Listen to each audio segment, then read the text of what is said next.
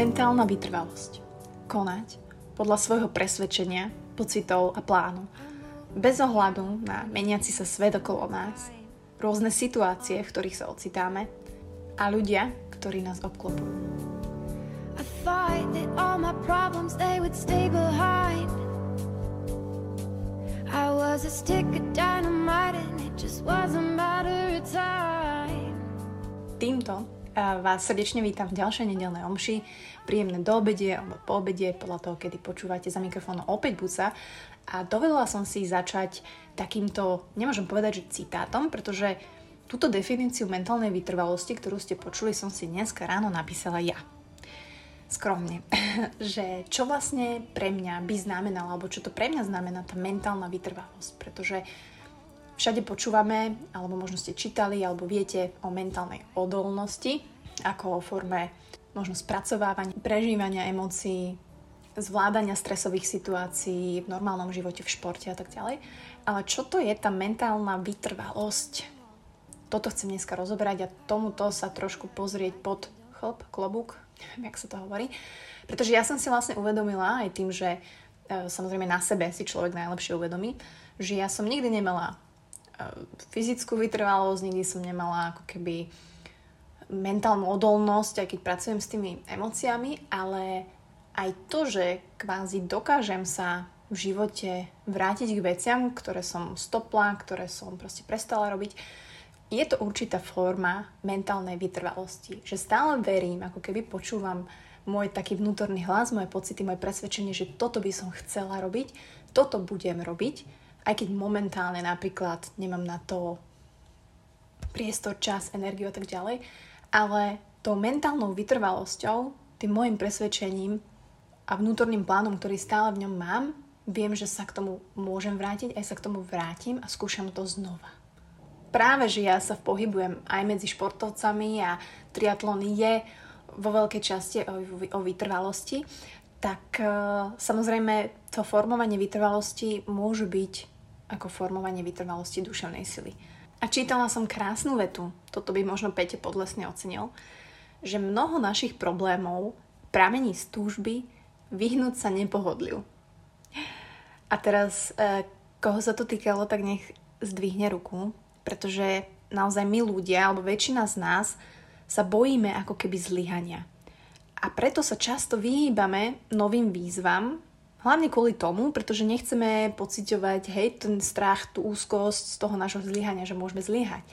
Ja to napríklad mám tak pri, aj napríklad pri podcaste, že napríklad mám ho posunúť niekde, majú mi za to zaplatiť, mám nejakého hostia a už to má byť oficiálne, už to má byť profesionálne a normálny človek, alebo teda iný človek by jasne išiel do toho budova, ale ja mám proste strach, že to nebude dosť dobré. Hej, alebo napríklad Zuzka chodí na medicínu a je to ťažká škola, medicína je ťažká škola a sú tam skúšky, je tam strašne veľa učenia. Človek a jednoducho ľudia sa boja zlyhania, ale idú do toho, robia tie skúšky, učia sa a vlastne prechádza tými skúškami, hej, zvláda to, vždy je, má Ačka, Bčka a jednoducho tam, keď človek vidí, že aj napriek tomu strachu zo zlyhania ide do toho a zvládne to, tiež vie, že je to beh na dlhú trať na 6 rokov ale zvládne to, tak tam vidíme tiež prvky mentálnej vytrvalosti, ktorú si človek buduje, keď o tom napríklad nevie.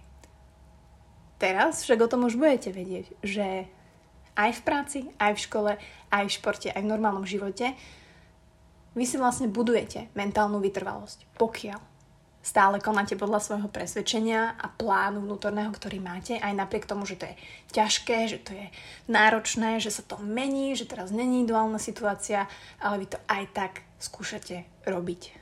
Preto chceme povedať, že to, že sa budeme vyhýbať um, tomu nepohodliu, je také krátkodobé riešenie, pretože môže to fungovať, akože môže to fungovať práve že dlhodobo, ale vy nebudete spokojní, pretože vnútorne máte nejaké nastavenie, presne to presvedčenie, ten váš plán, kam sa chcete dostať, čo chcete dosieliť, ako chcete žiť, s kým chcete žiť.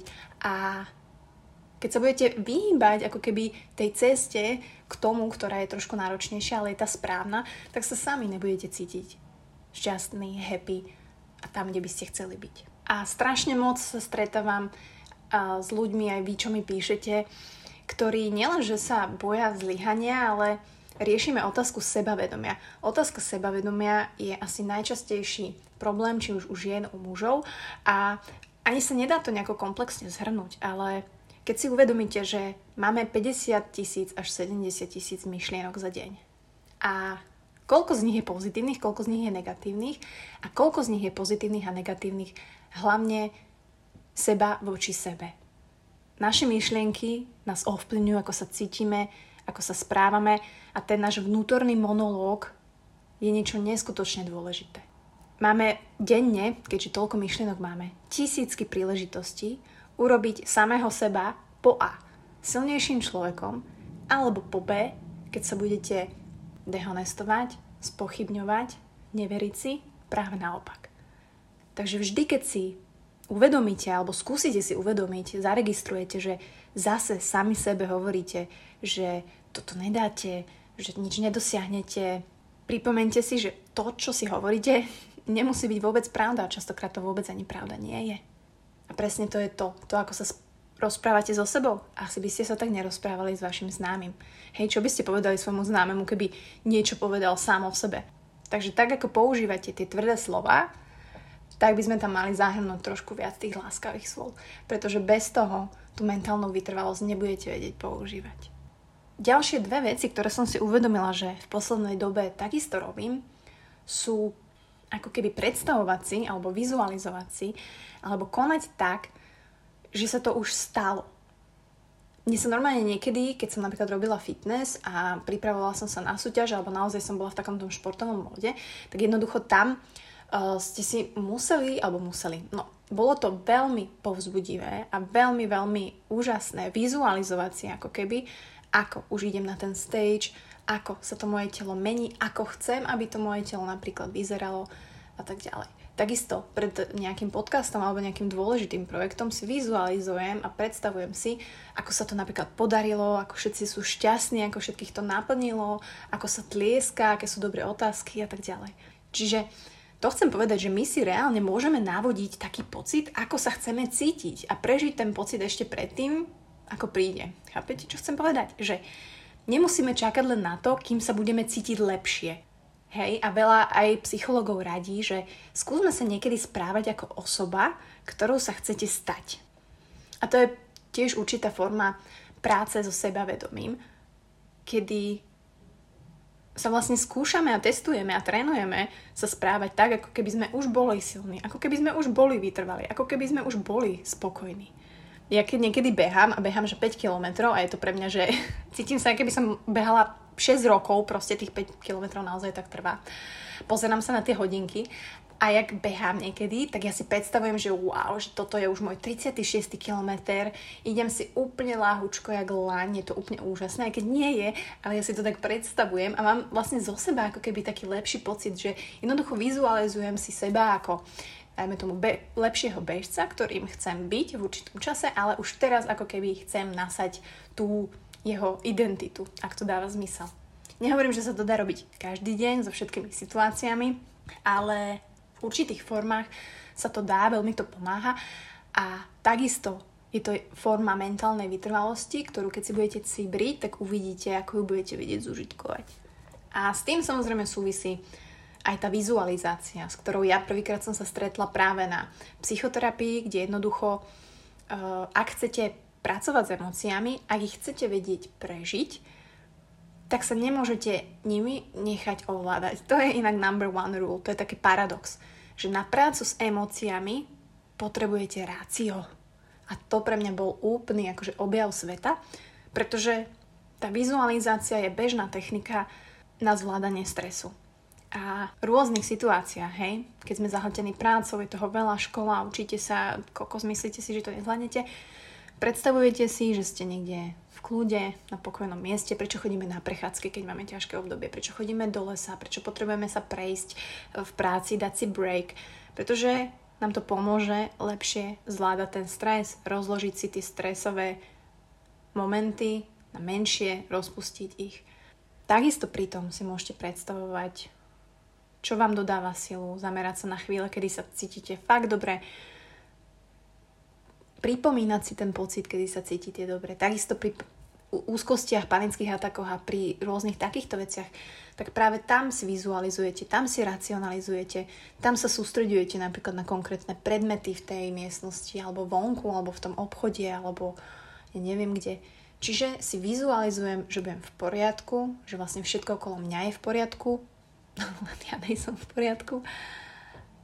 Ale tá sila tej vizualizácie je neskutočným nástrojom aj k tomu, aby ste žili present moment v ten deň, aby ste sa zamerali na konkrétne veci, ale takisto, aby ste zvládali stresové situácie, takisto si trénovali tú mentálnu vytrvalosť a vedeli pracovať s emóciami vďaka svojmu ráciu.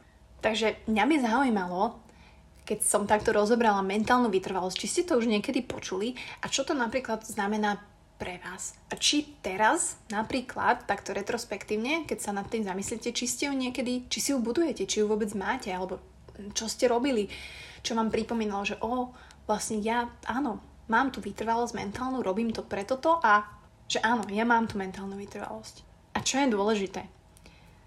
Tá mentálna vytrvalosť vám ukazuje, že vy chcete vytrvať v svojom úsilí, v svojich plánoch, cieľoch, ktoré máte. To je úplne super.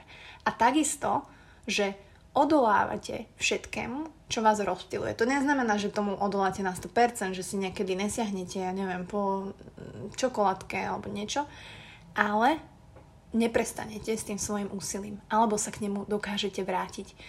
Mentálne sa dokážete vrátiť k niečomu, čo je pre vás ťažké, náročné, nie je úplne pohodlné, ale vy viete vnútorne, že vás to dovedie tam, kam chcete byť kde chcete byť. Pretože takým prvým krokom, pretože takým prvým krokom je nejaká náhla intuícia, ktorú môžu vystriedať ťažkosti. To je život. Ale ak chcete uspieť, musíte mať ochotu vyrovnávať sa s každým problémom, až kým nenájdete riešenie. Okay, it's okay, it's okay, it's okay.